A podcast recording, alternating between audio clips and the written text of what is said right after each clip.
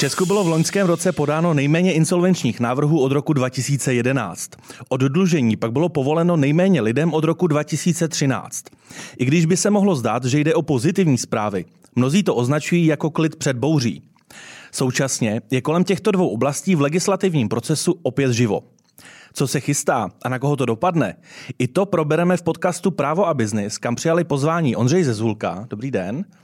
Dobrý den, díky za pozvání. Ondřej, vrchní ministerský rada a zástupce vedoucího oddělení civilního práva procesního a insolvenční legislativy Ministerstva spravedlnosti. No a druhým hostem podcastu Právo a biznis je Bohumil Havel. Dobrý den.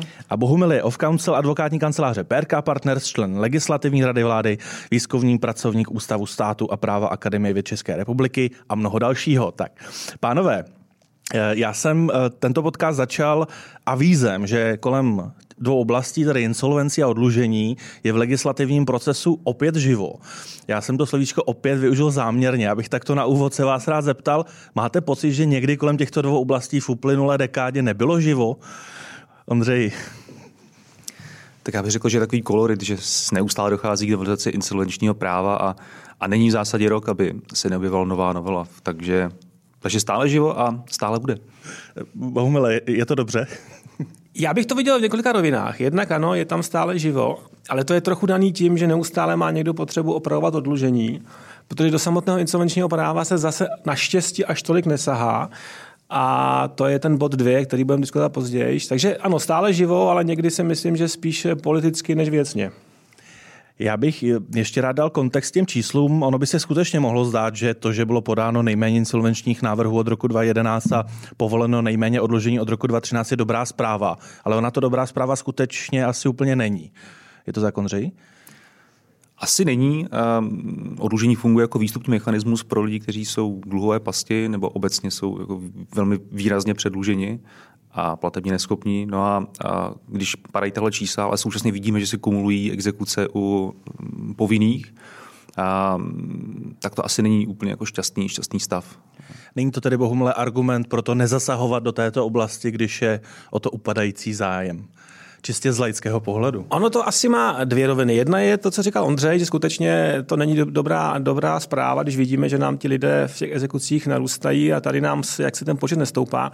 Na druhé straně je potřeba si uvědomit, že v posledních letech vláda jak si dostala mezi lidi obrovské množství peněz, tím, že podporovala v době covidu a tak dále eh, veřejnost. A tudíž možná, že ten pokles je i dán tím, že lidé v tuhle chvíli nejsou ve stavu, že nutně musí do odlužení protože přeci jen snížili některé výdaje, současně stát jim pomáhá. Takže Možná, že to je také takový stav, kdy je trošku nenormální tím, že je tady ta vysoká míra podpory, která se mezi lidi a i mezi obchodní společnosti, mezi firmy dostala. Takže ono to má asi dvě stránky, dneska ten pokles, který v současné době je. A jinak souhlasím s tím, že eh, pokud něco dlouhodobě nějak funguje a tady to odlužení relativně funguje velmi dobře dlouhodobě, tak není na místě toho zasahovat už po třetí. Andrej?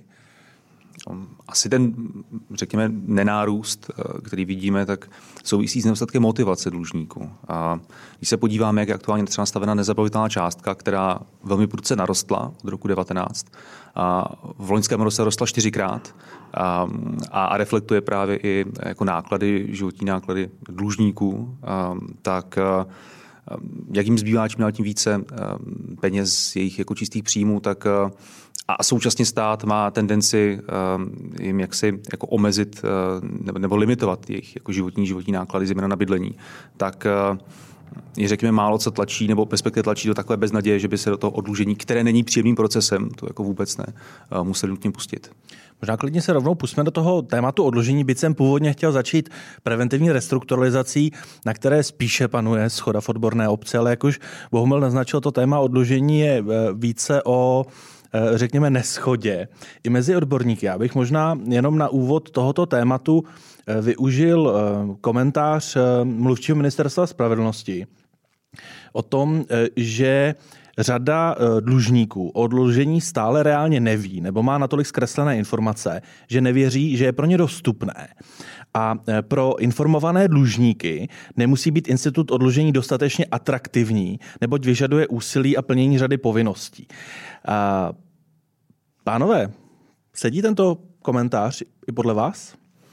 tak je to komentář, který vychází z mm, výsledků výzkumu společnosti Pack Research a Daniela Prokopa, který doopravdy zjistil v nějakém, nějaké své studii, že to, co efektivně brání dlužníkům vstoupit do dlužení, je fakt, že o něm skoro nic neví, nebo aspoň jako řada z nich a i ty představy, které mají, jsou velmi zkreslené. Jak říkám, režimů, které tady v minulosti posledních pěti, šesti letech byly, tak se to velmi jako prudce měnilo postupně. Nejdřív se zrušila nějaká povinná minimální míra uspokojení nezajištěných věřitelů a pak se nahradila něčím jiným, co na první pohled působí jako mírněji, ale vyváří velkou nejistotu na konci toho procesu. Takže i dlužník poctivý, který by do toho odlužení vstoupil na začátku, tak nemá jistotu. A to ty lidi velmi jak se jako demotivuje. No, tím spíš, pokud eh, třeba v exekuci eh, jim zůstává větší část nezapitelné částky, protože ta míra srážení je jiná. Takže tohle v nějakém komplexu působí, že ti eh, dlužníci velmi, velmi váhají. Ale v kontextu toho, co už říkal eh, Bohumil Havel, tak řekněme systém, který už dnes může mít mouchy v podobě toho, že může být neatraktivní, tak budeme ještě měnit a ještě upravovat. Ten systém funguje od přijetí insolvenčního zákona a měl velmi vysokou výtěžnost, 56%, což je extrémní úspěch, nic podobného se nám nepovedlo v jiných systémech řešení úpadku. Eh, pak přišla nějaká první změna, která snížila tu výtěžnost asi na 30%, což už je masivní zásah a teď má přijít další změna, která má podle predikcí zase sníží nějakou výtěžnost, což si myslím, že není správně, protože stále platí a nesmíme to zapomínat. Ty odluženci eh, mají dluhy eh, velmi často vůči soukromým subjektům. Velmi často vůči normálním soukromým subjektům. Nejsou to vždycky ti, o kterých se mluví jako o dravcích. Jo. Samozřejmě mají také dluhy vůči státu, respektive vůči veřejným rozpočtům. A na konci, pokud budeme e- efektivitu odlužení snižovat, tak ji snižujeme vždycky na úkor těch věřitelů, na úkor těch soukromých osob. A já bych asi úplně nepřeceňoval neznalost lidí. Souhlasím, že to je téma, které v tom komplexu má efektivitu. Na druhé straně moje zkušenost čistě praktická je, že velmi často zemena v té oblasti třeba Severní Moravy nebo Severních Čech, kde je potřeba nejvíc většinou potřeba to odlužení, oni často velmi dobře ví. Ale skutečně pak zvítězí ty, ty druhé prvky. To znamená, co jim zůstane víc, jestli není lepší exekuce, a ne, nebo něco, kde není taková míra kontroly soudem. Pořád platí, že odlužení je soudní proces, je tam nějaký soudní přeskum. Takže myslím si, že těch důvodů důvodů, proč se do odložení až tak nechodí je více a já osobně bych nevnímal jako primární anebo extrémně důležitý ten prvek znalosti, neznalosti. I protože fungují občanské poradny a ty fungují velmi dobře. Vy hovoříte o snižování efektivity, to je fakt. Eh, s touto změnou by skutečně bez pochyby došlo ke snížení efektivity odlužení. Ano, jsou, tako, jsou takové všichni? predikce a v podstatě se hovoří, že bychom šli možná po 6% eh, oproti původním dneška 30 a původním 650, ale to se samozřejmě pouze odhaduje. Je to zase čistá matematika. V okamžiku, mm-hmm. kdy dochází ke zkrácení doby trvání zpátkového kalendáře, tak logicky je ten počet měsíčních zpátek menší. No. Těch 6%, to jsem zaznamenal na více do místech, to byla predikce, která by počítala se zkrácení doby odlužení na tři roky pro všechny dlužníky a zároveň ale ke sjednocení míry srážení na exekuční úroveň, což mm-hmm. třeba v tom aktuálním návrhu nenajdeme. Takže aktuální predikce je zhruba 20 až 22% u těch nových odlužení. Možná to bude skutečně hlupá otázka, ale vlastně komu to tady pomůže, kromě těch skutečně eh, případů lidí, kteří mají zejména problémy v exekučním řízení a skutečně je pro ně nemožné i během těch pěti let vůbec se dostat na, na tu požadovanou částku, kterou by splatili. Komu vlastně tato změna pomůže? já jsem mluvil, jestli je to úplně laický dotaz, ale vždycky si tak říkám, děláme změny proto, abychom někomu pomohli v legislativním procesu nebo abychom vyřešili nějaký problém. Tak eh, kdo je ta cílovka? To je asi správná otázka. Já dám kolegovi čas na promyšlení, protože on je tvůrce té, té myšlenky ze strany ministerstva. Ono samozřejmě víme, že jsou obyvatelé, kteří hmm. potřebují pomoc. Je tady určitý segment eh, lidí, kteří, kteří tu pomoc potřebují. A dostávají v různými cestami, sociální podporou nebo dneska tou paušální podporou, kterou dává stát na bydlení a jinde. A pak je tam určitá část obyvatelstva, která je přesně v té šedé zóně a pohybuje se mezi tou exekucí insolvencí a ta ambice byla asi je do těch insolvencí přesunout, protože uh-huh. pak mají šanci na ten fresh start, na to, jak si dojít na konci toho světla. Na druhé straně eh, při eh, viditelném snížení efektivity, což vždycky na konci dne odnesou věřitelé, soukromí nebo veřejní, a při eh, tom, že my jsme schopni asi analyzovat, eh, jaké skupiny dlužníků do těch situací odlužení jdou, tak mi přijde eh, nesprávné začít vytvářet paušální řešení, které přichází pro všecky a ze vším úplně jinak. Ono to ukázalo třeba milostivé léto. Milostivé léto mělo nějaké ambice, byla to nějaká aspoň veřejně proklamovaná podpora dlužníků a ve skutečnosti měla minimální úspěch. Dlužníci to neměli zájem, nebo měli minimální zájem. To znamená, možná by dávalo smysl se zamyslet, jestli ten, ta pomoc, která je na místě, aby byla, tak jestli nemá přijít eh, cílenější. Nikoli v paušální změnou insolvenčního práva, navíc třetí v pořadí, získá jaký větší, většího důsledku. Tohle je v zásadě vždycky filozofická politická debata. Já předpokládám, že eh, vy vlastně tento typ otázek dostáváte pravidelně na odborných fórech, tak doufám, že jsem vás ničím nezaskočil teď. ne, ne, ne. Na tu původní otázku, pro koho je určena ta novela, komu má pomoci, tak odpověď je v zásadě vždycky stejná. Jsou to poctiví dlužníci. A a ta úvaha, která zatím stojí, je, uh, pojďme tyhle osoby vytáhnout z šedé ekonomiky nebo, nebo z nelegální ekonomiky a pojďme vrátit do normální ekonomiky. Pojďme je zase, jako neříkám přinutit, ale motivovat platit daně. Pracovat na normálních pozicích za normální jako tržní podmínky. A málo komu z hlediska společnosti prospěje, když tady máme nějakou skupinu osob, která je sociálně a finančně vyloučených, protože to buduje nějakou, nějaké pnutí, aspoň z našeho pohledu v té společnosti. Jo. Nemá to jenom dopad na ty samotné dlužníky a na věřitele, ale i na jako široké okolí, na jejich rodiny, jo, na ten stát, stran výběru daní, jo, na jejich jako preference, jo, spotřebitelské, politické a tak dále. Takže v zásadě jde o způsob, jak vytahovat lidi z chudoby. Jo.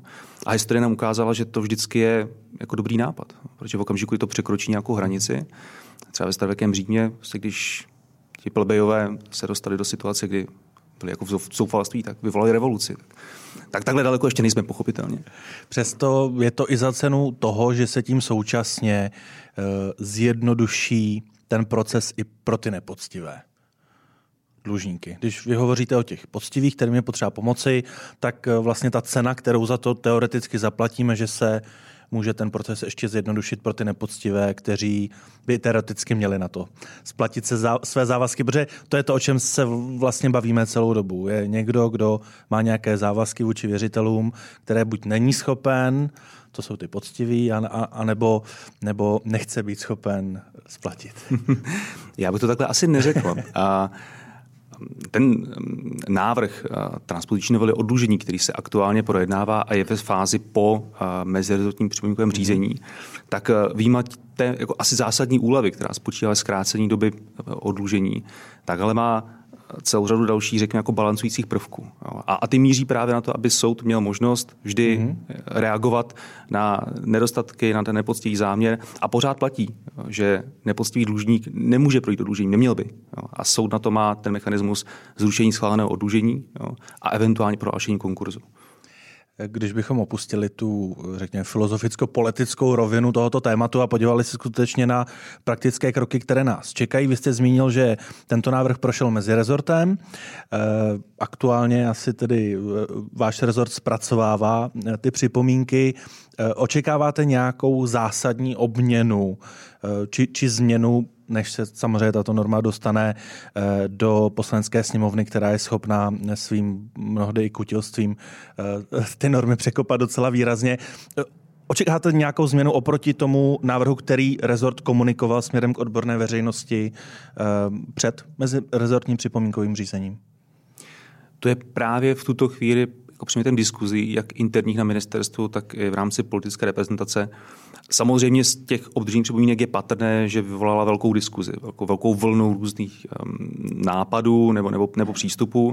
A jenom počet připomínek je tak obrovský, že to mm-hmm. se mhm. bavíme jako o víc než stovce stran v tom, mm-hmm. v tom, v tom výsledném dokumentu. Takže je, je zjevné, že tady jako není jedna cesta, preferovaná, ale je tady jako víc možností a na konci dne bude na politické reprezentaci, kterou z nich se vybere. Takže a myslím si, že tohle bude ještě v tuto chvíli si netroufám vůbec jako říct, jaký bude výsledek.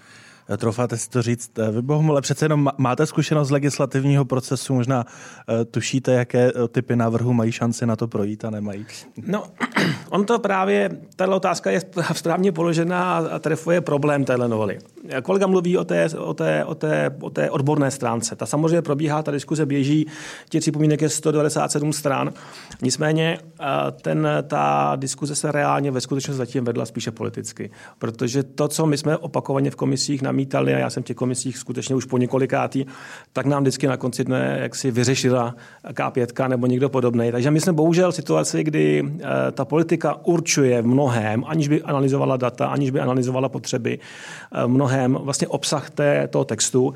Kolega zmiňoval, nevím, jak to dopadne, a to je to děsivé, že vlastně mm, tady někdo bez znalosti dat, jenom na základě nějakých eh, dojmů má tendenci to právo modifikovat a měnit, protože stále platí, že ano, je to pro postivého dlužníka, nicméně pokud se snižuje efektivita a pokud průměrný dlužník je podle výsledku doktorky Veselé eh, průměrný muž 42 let, který je schopen se uživit, tak pro mě děsivá zpráva, která v té novele je, tak jak je tlačena eh, částí politického eh, světa, je, že vlastně opakovaně říkáme dlužníkům, nemusíte dluhy platit, my se vás postaráme. A to je totiž určitý jev, který dneska vidíme. Pokud stát leje peníze a podporuje lidi, pokud stát podporuje přímo nebo nepřímo a ještě jim řekne tohle, tak vlastně říkáme eh, do toho systému, my na konci dne to nějak za vás, za vás zaplatíme, nebo to někdo zaplatí. A v tom já vnímám tu, to riziko té novely, abych se vrátil té filozofii, že ona skutečně Ona skutečně a už po třetí, to není tato konkrétní novela, ale už po třetí ten stát vlastně říká, odlužení funguje. On se to hrozně váží, ten stát. Vidí, že to má 650% úspěšnost, ale přesto pod rouškou, která často je racionální a důvodná sociální podpory a narušuje nějakou homeostázi v té společnosti. A kolega zmínil, že to je transpoziční novela. No bez sporu je, ale přesto v ní je prvek, který není transpoziční a to je přesně to, kam jste mířil. Odložení fyzických. Tím, že přináší odložení eh, nebo změny do odložení nepodnikatelů. Uh-huh. A to je to velké téma, které ale souhlasím s Ondřejem nerozhodneme my, protože to skutečně navíc politické. A zrovna tenhle bod, ten nám vždycky přišel jaksi informačně eh, z politiků, že to tak nějak chtějí. A na to pak se samozřejmě ten zákon nějak nastavuje. Z hlediska efektivity myslím, že uh, vy jste říkal kutilství, to je hezký pojem. Já si myslím, že ať se, ať se dohodne v komisích cokoliv, tak si to pak na, na úrovni parlamentu podle mého názoru někdo přepíše stejně podle svého. Ehm, když si z toho tady vezmu závěr, že ani eh, dva z mužů, kteří by o mm, tomto legislativním návrhu měli mít možná ty jedny z těch nejaktuálnějších informací, skutečně neví, jak to může dopadnout. A vrátím se k tomu, že řada eh, lidí skutečně reálně neví, jestli mají možnost jít do odlužení, mají zkreslené informace.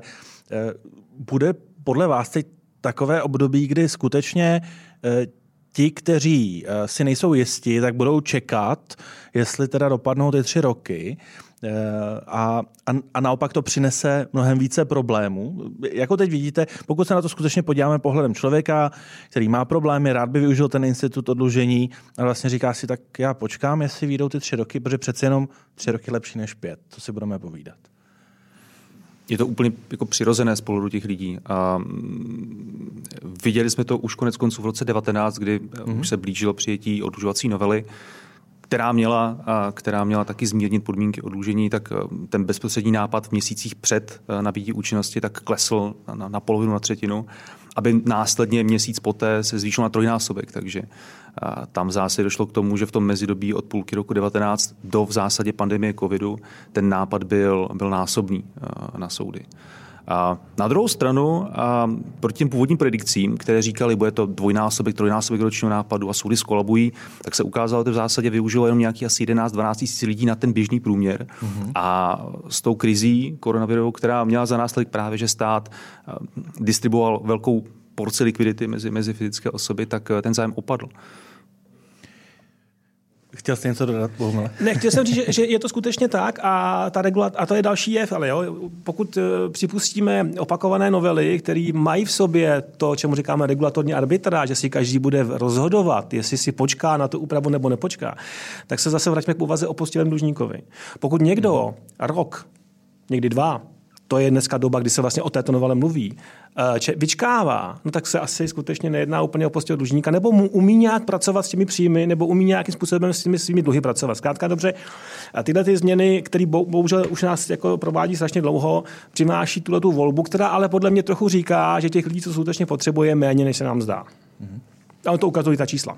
Pokud bychom tady mohli vyslat skutečně jednoduchou zprávu, z vašeho pohledu dlužníkům, z vašeho pohledu věřitelům, co teda v té nejbližší době dělat, tak by to bylo co? Taková rada přes podcast. A to je velmi těžké. Já to zkusím obejít a, a, a říct, co říkám obvykle třeba zástupcům těch dluhových poraden. Ti se ptají, jestli mají čekat, jestli mají mhm. radit svým dlužníkům, a svým klientům počkat. Já říkám, já bych to jako nedělal, protože se může stát, že ten nový režim nebude o moc výhodnější nebo o nic výhodnější než uh, ten stávající a ztratí tím čekáním ty roky. To se ukázalo, protože první verze tohoto návrhu, no, této návrhu novely byla uh, distribuována už v listopadu 20. Máme leden 23 a stále se nic nezměnilo. Takže tady někteří eh, dlužníci ztratili dva a půl roku jako čekáním na ten jako vysněný lepší, lepší režim. Takže uh, já si myslím, že ten benefit oddlužení uh, je skvělý pro každého dlužníka bez hledu na to, jestli využije ten stávající nebo ten, nebo ten nový režim. Je to lepší než nekonečné exekuce, rozhodně. No, zpráva pro věřitele je jaká? No, zatímco zpráva pro dlužníka je uh, skutečně nevyčkávejte, nebo možná vyčkejte a je to pro vás lepší řešení. U těch věřitelů je to spíš to horší řešení, protože mm-hmm. jim má klesat výtěžnost, takže u těch věřitelů bych asi očekával, uh, protože nevíme přesně, jak to dopadne, ale hrozí to riziko, že to dopadne eh, v tom konceptu velmi širokém, že si musí to prostě spočítat, aby věděli, že možná jim ten dlužník, který dneska eventuálně by vracel 30%, bude vracet 20% a musí si to samozřejmě asi lépe eh, promítnout do ceny toho svého produktu. No a možná je dobré, to, co dneska už ale samozřejmě dělá, velká část věřitelů, eh, dát si větší důraz na to, s kým eh, ty vztahy vytváří, komu ty peníze půjčují a tak dále, protože někdy ta tendence věřitelů byla půjčovat za každou cenu, já neříkám lichevní společnosti, myslím běžný trh, který pak na konci dne vede k tomu, že najednou překvapí ten dlužník. Takže možná zvýšit míru kontroly jak si schopnosti toho dlužníka v budoucnosti splácet. Možná, kdyby ta míra kontroly byla eh, perfektní, tak ani nepotřebujeme odlužení. Pokud jde o tento segment, samozřejmě, vy už jste zmiňoval, eh, že řada věřitelů je i ze strany eh, státní zprávy. Pánové, říkám si, že asi úplně nemá významný do detailů toho, jak by to odlužení mohlo vypadat v situaci, kdy skutečně nevíme, jak by eh, mohlo vypadat. Přesto si neodpustím na to, abychom toto téma uzavřeli. Tak kdybyste skutečně měli před sebou čistý stůl, a já samozřejmě vím, že pro Ondřeje to bude asi komplikované, ale skutečně nadraftovat tu normu tak eh, v základních obrysech, jak byste za sebe byli alespoň z 90% spokojeni, kdyby takto prošla. Tak jak by to vypadalo? Ondřej, byl by to návrh, který uh, rezort vykopl? Hmm. V zásadě ano, a s tím, že by ten návrh mohl být eh, jednodušší. Že některé ty prvky toho návrhu jsou složité prostě proto, že to bylo politické zadání. A aby to dává nějaký smysl a přispívá to, řekněme, k tomu balancování toho systému, tak eh, možná ten cost benefit není až tak jako skvělý, jak se potom jako jak, jak by praxe očekávala. Takže já bych osobně asi preferoval to řešení na té filozofické úrovni mít jedno, jeden režim odlužení pro všechny fyzické osoby bez ohledu na to, jak si vydělávají na živobytí. Takže mít jednoduchý, jednoduché odlužení, jednocestné. A Bohumile, bylo by to u vás tak, že by do odlužení nepodnikatelské e, subjekty takto nespadaly do toho zkráceného? To, co říká Ondřej, je, je podle mě pravda, kdybychom neměli dneska žádné odlužení. Hmm. Ale protože máme, a máme ho dlouho, dlouhou, dlouhá leta a umíme odlišit dluhy z podnikání, dluhy z nepodnikání, máme nějaké mechanizmy nastavené, nějak se nám promítají do hodnoty produktů, tak já, kdybych mohl volit uh, efekt této novely, tak bych se skutečně spokojil jenom s tou transpozicí, tedy zavedl bych nějakou regulaci, kterou máme zavést uh, povinně pro podnikatele fyzické osoby. A myslím si, že bych trochu více zdůraznil, ta novela to dělá, já bych to to zdůraznil více, ty prvky eh, kontroly toho, jak ten dlužník se do těch dluhů dostává. Tady jakési specifikace poctivého záměru, protože samozřejmě někdy ta, ta, eh, to, že ti podnikatelé nebo ti dlužníci nedávají úplně pozor, když se zadlužují, by se mělo promítnout i do toho, jaké jsou zhodnotí. Takže asi bych posílil tuhle linku, ale jinak by se držel vyloženě toho, že bych to zavedl pro podnikatele a nepodnikatele bych nechal v režimu, který běží dnes. Pánové, jisté je, že v politice není nikdy nic jisté a pokud eh, by se náhodou stalo, eh, že by kvůli tvorbě nové poslanecké sněmovny aktuální návrhy spadly po stůl a tvořily se nové na zelené louce, tak minimálně tuto část podcastu můžeme vystřihnout a poslat dál do světa do debaty. Ale pojďme k tomu tomu druhému tématu, na kterém, jak už jsem zmiňoval na začátku, panuje větší schoda. No, ono je to možná tím, že to druhé téma mnohem více kopíruje to zadání z evropské úrovně a není tam tolik velkých změn, eh, pokud jde o český proces, a to je preventivní restrukturalizace. Eh, mně to zní jako něco skutečně eh, technického, náročného, komplikovaného, ale možná pravdou bude pravý opak. Ondřej. Já bych řekl, že to je pravda, že to je jako technické a náročné a komplikované a vyžaduje to určitou expertízu. A nicméně e, i ten zákon nový, který vznikl mimo e, režim insolvenčního práva, insolvenčního zákona, tak se snaží být tak trochu narrativní, to znamená dávat dobré příklady, vysvětlovat ty věci, jinak by být třeba dosud zvyklí, to znamená používat jako přístupnější jazyk. Takže já si myslím, že v okamžiku, kdy se dostaneme za ten úvodní šok z nové úpravy, tak to může být zajímavý nástroj pro korporace. Eh, možná, abychom ještě trošičku předběhli eh, tu moji otázku a vaši odpověď na ní, tak v krátkosti je to vlastně takový, mm, eh, když si představíme, když člověk šplhá na ty osmitisícovky, tak je to vlastně takový nový základní tábor, kde se může v klidu rozdýchat a rozmyslet si, jestli vlastně bude absolvovat trasu A nebo trasu B, anebo jestli se spokojí s tím a všechny problémy si vyřeší v základním táboře. Eh, pokud tady tu metaforu použiju. Jak byste to možná jednoduše Bohumile popsal, protože eh, skutečně to není ještě ten insolvenční proces, to znamená situace, kdy už skutečně mám problémy splácet své závazky a potřebuji to řešit. Toto je více dobrovolná báze. Jo, eh, jasně. České právo dlouhodobě stojí na tom, že je povinností dlužníka svůj úpadek odvracet. To znamená, máme nějakou fázi, která ještě předtím, než se aktivuje úpadek na to máme jednu větu, ale to je velmi dlouhá doba, to, trvá, to může trvat měsíce až, až, až roky. A tohle ten zákon se do toho snaží vnést ten mechanismus, že říká, dobře, pokud vy jste v situaci, že víte, že ta váš podnikání neběží dobře, nejste ale v úpadku, vidíte nějakou životaschopnost sebe sama, máte něco, co může fungovat, ale potřebujete čas oddechu, nějaký ten Basecamp, tak ano, máme možnost tohle použít, neboť to je nástroj, který běží čistě v režimu civilního práva, soukromého vyjednávání. Navíc to praxe zná. My ty preventivní restrukturalizace používáme eh, v běžném životě, jako různé standstill agreementy a podobně, jenom nejsme schopni využít některé momenty, které zná insolvenční právo. A tento zákon se snaží propojit tak, aby některé eh, jaksi varianty, které insolvenční právo zná, byly, byly možné a byly použitelné i mimo insolvenční právo. Například ochranná lhůta, moratorium nebo možnost, aby soud na konci tím rozhodnutím vnutil dohodu i těm věřitelům, kteří třeba nesouhlasili.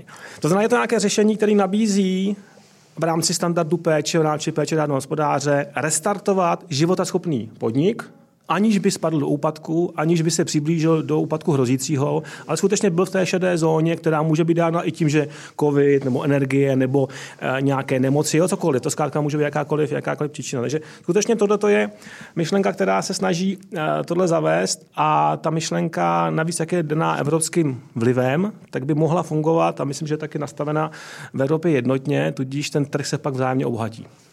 Jakou máte vlastně predikci z hlediska využitelnosti? Protože samozřejmě vidíme i, jak už jsem zmínil, i, i u eh, klasického insolvenčního řízení, i u odlužení, že ten trend je spíš klesající. Tak jestli skutečně je to něco, co, co bude pro zajímavou část eh, firm, které mají finanční problémy, anebo je to něco, co využijou 1-2% firm a možná je to taky tak trošku zase zbytečná snaha, byť logicky je to věc, která sem přichází z úrovně um, Evropské unie, tudíž nemáme úplně na výběr, jestli, je, jestli, to, jestli to přijmeme nebo ne tak i to 1 až 2% by byl relativně úspěch. To, když se podíváme na dnes, eh, na, na počet těch korporací, které dnes třeba prochází těmi korporátními insolvenčními mechanismy organizace, což jsou jednotky až desítky, nižší desítky případů, tak eh, já si myslím, že kdyby tím prošlo v prvních letech třeba 100 středně velkých korporací, tak eh, je to může zachránit. Samozřejmě eh, z hlediska eh, společnosti ten eh, motivující prvek je to, že to většinou nebo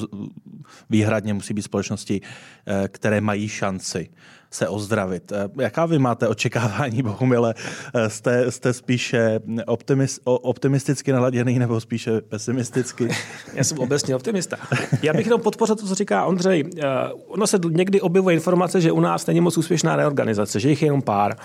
Ono samozřejmě není pravda, jo, protože to jsou obrovské společnosti, často uh, zaměstnavatele a tak dále, kteří Eh, tím systémem projdou, on není levný, on není, on není až tak rychlý, on stojí dost energie a těch jednotlivých entit se není mnoho, ale na konci dnes dneska dopadu na HDP jsou velmi významní. Takže skutečně 1-2% je vlastně úspěch, protože ten zákon nemíří na, na masovou podporu. To je mhm. individuální nabídka pro restrukturalizace, které dneska mimochodem běží. Velmá, velká část společnosti tím běhají, protože nechtějí do těch difamačních účinků insolvenčního práva, jak říkal kolega. A současně eh, ta evropská směrnice využívá model, který přichází z Anglie, který, který je funkční, který podle toho evropského práva je nastaven velmi, velmi obecně, tudíž je velký prostor pro zákonodárce si to udělat skutečně jako ušitě na, na, na národní regulaci, což si myslím, že skutečně se u nás dělo. Takže já si myslím, že ta, ta, ta možnost toho zákona, a říkají nám to i naši, naši ekonomičtí přátelé, je extrémní. A myslím si, že bude používána.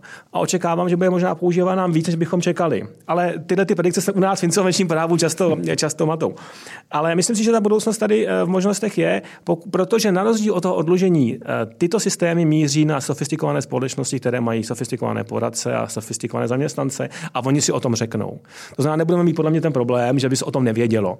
Naopak, tady se o tom bude vědět, jenom se bude zkoumat, jestli tam je to, co jste zmiňoval, jestli tam je ta životaschopnost, mm-hmm. jestli tam skutečně je ta viabilita podniku, na které to celé má stát. Eh, současně je to nějaký formální proces, který má nějaké náležitosti. Eh, tak velmi zjednodušeně jsem uvědomila společnost, která je života schopná, přesto mám nějaké problémy, které by mi mohla preventivní restrukturalizace vyřešit. Co mám udělat? Kromě toho, že zavolám eh, Bohumilovi, aby mi poradil, nebo se podívám, podívám na aktuální doporučující stanoviska Ministerstva spravedlnosti, tak jaké jsou ty základní kroky, protože je to formální proces, musím něco splnit, možná mě to v nějakém ohledu bude bolet, možná by bylo také dobré zmínit, eh, na co se mají případně společnosti připravit. Nechám, pánové, na vás, jak byste si toto téma rozhodili, ale kdybychom opět mohli tu následující část podcastu vystřihnout a poslat někomu, kdo má o preventivní restrukturalizaci zájem, tak aby dostal alespoň základní draft klíčových kroků a toho, co ho čeká. Já bych předskočil a pak dal kolegovi slovo, protože já si myslím, že to, co nám říká ten zákon, je, že nám zdůrazňuje povinnost prevence. Občanské právo má v sobě pravidlo, které hovoří o tom, že každý máme chovat se tak, abychom pre- prevenčně předcházeli škodám a tak dále. A tenhle zákon se vlastně snaží říct, protože to předskakuje před úpadek. Říká, zachovejte se včas. Přesně, protože máme, máme analýzy, které říkají, že až tři roky poté, co úpadek, se něco děje. To znamená, ten zákon se snaží říct ex ante nepřímo. Zachovejte se včas, tudíž začněte vyjednávat. A to je podle mě první krok. Začněte soukromně vyjednávat, ještě než se vůbec pustíte do toho zákona nebo do toho systému, vyjednávejte si dohody, hledejte řešení, jinými slovy včas zareagujte a v rámci standardu péče, které máte, zachovejte kroky. Jenom, že vám do toho skočím to, ale možná ty uvědomělé společnosti, to jim nemusí říkat zákon, to už se děje. To se samozřejmě děje, ale právě proto bych, a teď chci předat slovo Ondřejovi, uh, ten zákon nabízí varianty, které zatím možné nebyly. A protože možné jsou, ale protože jejich předpokladem je dohoda, tak vlastně tím posilujeme tu snahu, a je to, je to mimo, mimo soudní řízení v režimu té snahy dohodnout se, aby ta dohoda skutečně byla klíčová.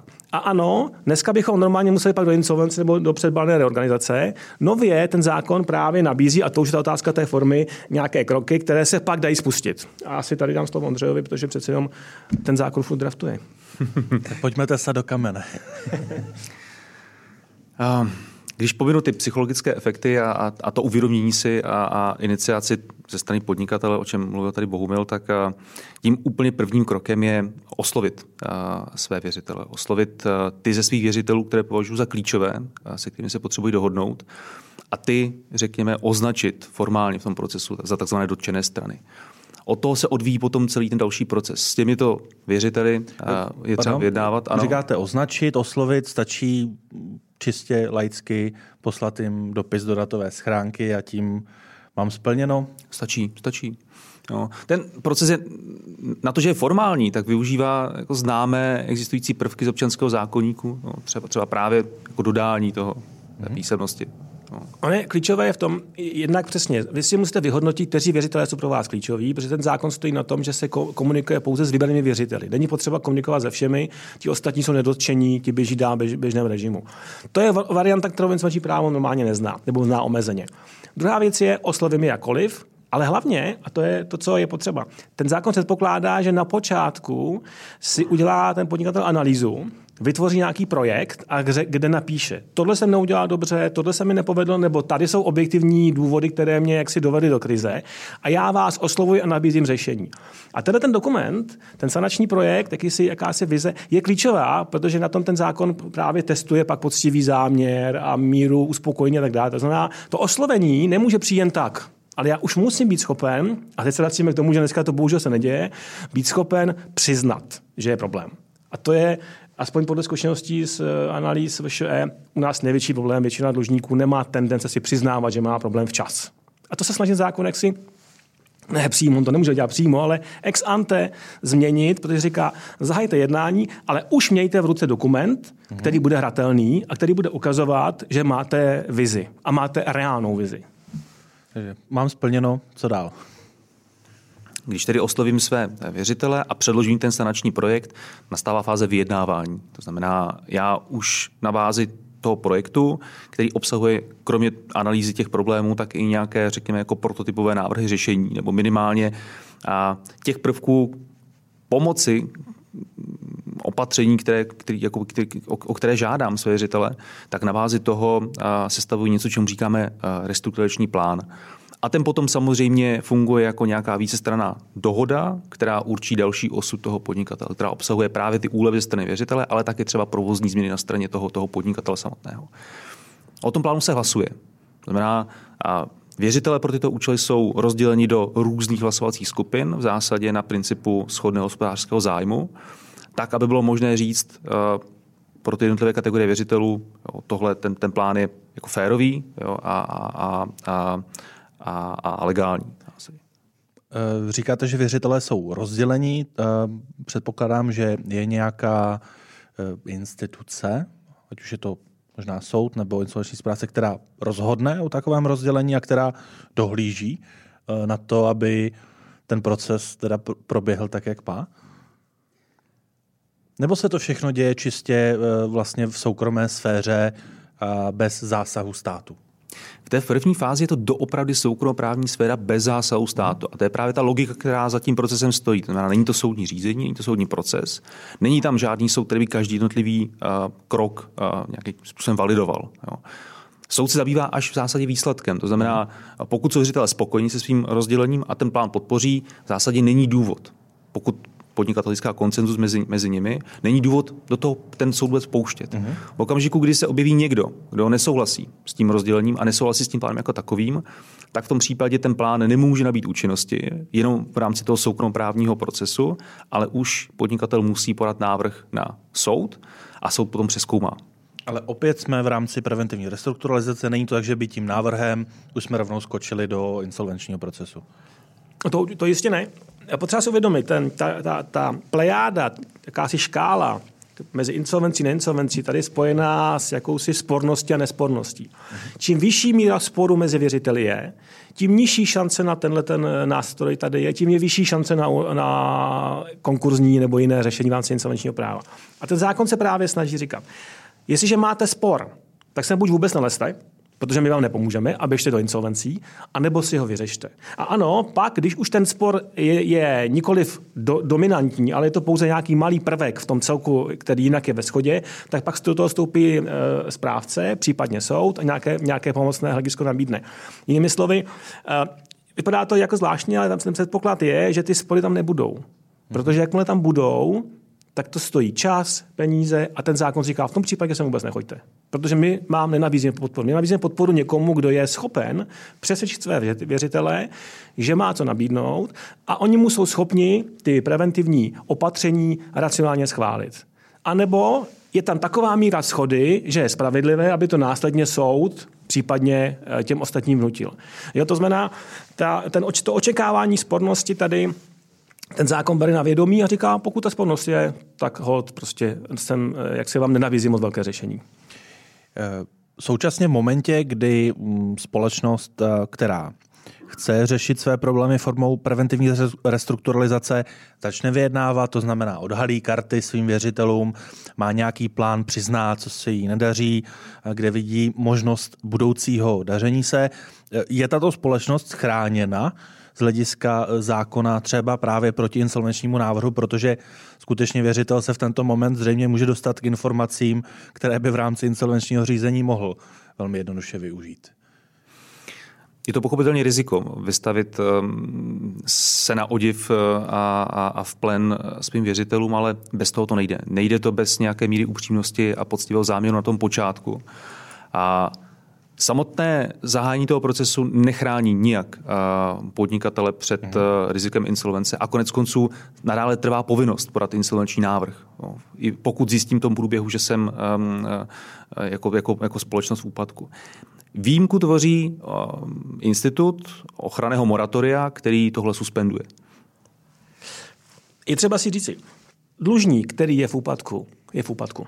Mm-hmm. A má povinnost insolvenčního návrhu. Pro ně ten zákon není. Pokud dlužník, který je v úpadku hrozícím, už tu povinnost nemá a může s tím pracovat. A pak ta, ta, ta, ta další oblast, kdy jsou ještě předtím. To znamená, jsou v krizích, jsou v nějakých obtížnostech, jsou v nějakém zaškobrtnutí, nejsou ještě v situaci, která by jak si aktivovala insolvenční právo.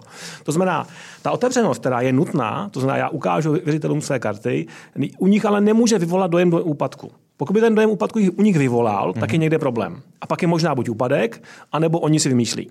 To znamená, já když ty karty otevřu takhle, tak si musím být velmi dobře vědom, že nejsem v úpadku, nebo zákon dokonce má předpoklad, že není v úpadku platební neschopnost. A logicky eh, bych já dotvrdil i předlužení.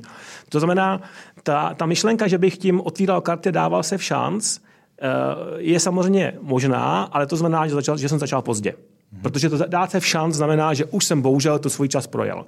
To znamená, ta, ta, ta snaha je říci ano, vyberte si věřitele, které jsou pro vás klíčoví, těm otevřete karty, stejně musíte, je to fér v rámci prevence, ale nesmí tam být taková situace, že už vlastně v nich vyvoláte strach, který povede k insolvenčnímu právu. Já jsem spíš narážel situaci, kdy eh, právě z těch otevřených karet bude jasné, že během několika týdnů či měsíců by skutečně ten úpadek nastat mohl a eh, věřitel by mohl této informace využít, ale ještě krátce, protože samozřejmě čas už máme téměř naplněný eh, k té oblasti moratoria. Doporučujete tedy vždy ruku v ruce e, se začátkem vyjednávání v rámci preventivní restrukturalizace požádat o to moratorium, aby e, ten dlužník byl nějakým způsobem chráněn, aspoň po tu dobu, kdy se snaží své problémy řešit v rámci restrukturalizace? Já myslím, že se shodneme, že ne. Protože to je nástroj, který v podstatě je agresivní. Mhm. A ta snaha je najít eh, kompromis, najít nějaké řešení, přesně jak jste řekl. Pokud já ukážu karty a z nich bude vidět, že bez zásahu plynutím času dojde k úpadku, tak to znamená věřiteli, to říká věřiteli, no buď tomu dlužníkovi věří a pomůže mu přežít, protože zájemnou cestou ten podnik restartujou, anebo mu nevěří. Jo, a to je to, o čem musí přesvědčit. A dlužník, který eh, skočí do toho systému a hned zavolá moratorium, dává vlastně najevo, že se něčeho bojí a že si není jistý. Takže já bych doporučil to moratorium používat až v situaci, a ono to má několik variant, to moratorium, kdy už bude vidět, že je tam nějaká skupina věřitelů, která je, která je nepřátelská, která je kooperativní a tak dále. Takže bych určitě, ne, ne, a myslím, že jsme ve shodě, že bychom nedoporučovali začínat rovnou tímhle tu, tu hru.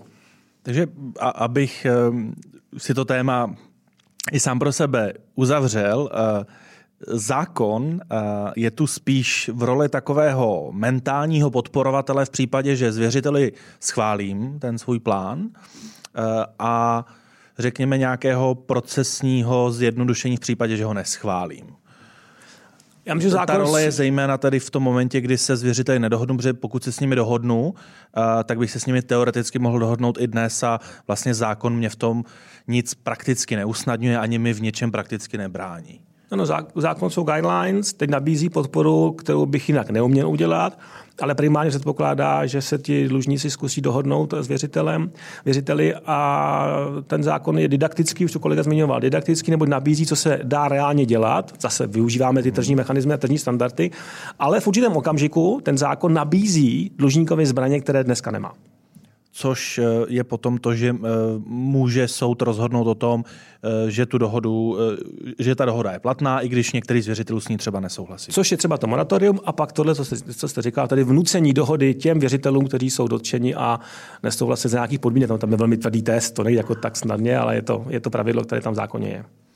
Skvěle, tak abychom možná toto téma úplně uzavřeli, ještě každý za vás, kdybyste měli jednu výzvu směrem k firmám, které tuší, že by to pro ně mohlo být eh, využitelné, v čem vy skutečně vidíte tu největší přenou hodnotu, ale současně, což je také potřeba říct, jakou pro ty firmy vidíte možnou největší bolest, na kterou se připravit, protože eh, bude to znít teď trošku číze, ale nic není zadarmo a skutečně to není o tom, že eh, vy máte jenom práva a žádné povinnosti.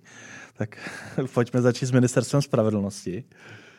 To doporučení, nebo respektive taková jako drobná rada je, tenhle nástroj by neměl primárně ohrožovat vás jako podnikatele. Stojí na tom, že si zachováte všechna svá jako majetková oprávnění, dispozici s majetkem, Není tam ten prvek zveřejnění v insolvenčním rejstříku, odpadá taková ta jako demotivace, kterou známe z klasického insolvenčního řízení. Takže a, asi, asi je fér říct, zkuste se s tím seznámit, zkuste se podívat, jestli to pro vás dává smysl. A, a, a pokud ano, tak um, se s někým poraďte, protože ten proces není jednoduchý, není triviální a, a, a bohužel odvrácená strana toho je, že to bude generovat nějaké, nějaké náklady na právním ekonomickém poradenství. Já myslím, že s tím souhlasím a řekl bych, že ten zákon je nastaven tak, že je součástí péče řádného hospodáře ten zákon znát. Neboť on nabízí eh, jednu z technik odvracení úpadku. Jinými slovy, myslím si, že jsme v systému, že pokud ten zákon bude platný, tak nelze argumentovat, že jsem jednal řádně, pokud bych ho nepoužil nebo nezvážil jeho použití. Mm-hmm. Druhá stránka je, jednak je to nákladný proces, bude určitě vyžadovat poradce, bez zesporu zejména ekonomické, ale i právní. A současně pořád platí, že to je nějaká míra otevření karet, kterou třeba ten dlužník nechce úplně dělat. Takže je tam nějaká míra té povinné transparentnosti, která ne, každé se mu líbí, ne každému se líbí. A je tam zejména prvek, který myslím si, že naše ekonomika, jak jsem zmiňoval, eh, ukazuje, že je problém, je tam prostě prvek přiznání, přiznání slabosti který velmi často čeští podnikatelé nechtějí projít a to tady je nutné, protože bez toho ti věřitelé nebudou mít tendenci někoho podporovat.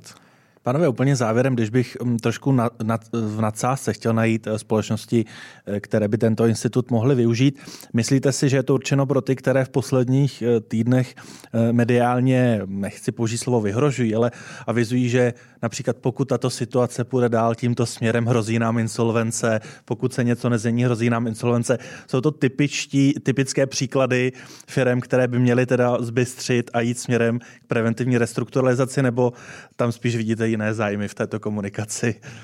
Ondřej. Protože samozřejmě média se pochopitelně plní e, různými stezky řady společností, tak možná toto může být pro ně cesta. Tak já jako státní úředník si nedovolím zlehčovat starosti podnikatelského sektoru a, a, a naopak tomu jako rozumím. Um, ten nástroj je robustní, je flexibilní a je podle mě určený k řešení jako koncepčních problémů, znamená nějakých dlouhotrvajících, už jako nabalených. Nemyslím si, že to je nástroj, kterým jako ad hoc reagovat na konkrétní jednorázovou časově omezenou situaci. Takže, s... Takže se s tím dopady třeba například energetické krize úplně eh, nevyřeší? Spíš eh, nevím. Já, já samozřejmě to volání těch společností má různé důvody, to asi všichni víme. Především eh, tento zákon je určen pro subjekty, které už u nás prošly reorganizací. Řada z nich by řekla, kdybychom měli tuhle možnost, nepůjdeme do reorganizace, mhm. radši mm. využijeme tohle. Ty firmy tím proběhly, myslím, že jsme schopni jmenovat, ta zkušenost tady je. Za druhé, je celá řada společností, která tuhle možnost samozřejmě využít uh, může a má.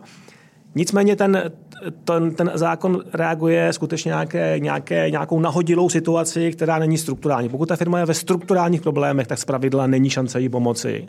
Protože to je, jakmile někde nějaké strukturální selhání, tak by fakticky to ozdravení nebylo tak jednoduché. Ale uh, myslím si, že uh, ten zákon je jeden z těch dalších střípků, který může pomoci překlenout situaci, kdy se nám eh, jak si modifikují eh, vstupy a výstupy a jejich nákladnost. Tudíž ano, je to nástroj, který může nabídnout pomoc, ale myslím si, že primárně by měl tam přijít nějaký ekonomický poradce a říci, kde je ten problém a kde je ten chodící, běžící podnik, protože bez něj to nebude fungovat. Pánové, já moc děkuji za to, že jste, si, že jste si našli čas na podcast eh, Právo a biznis.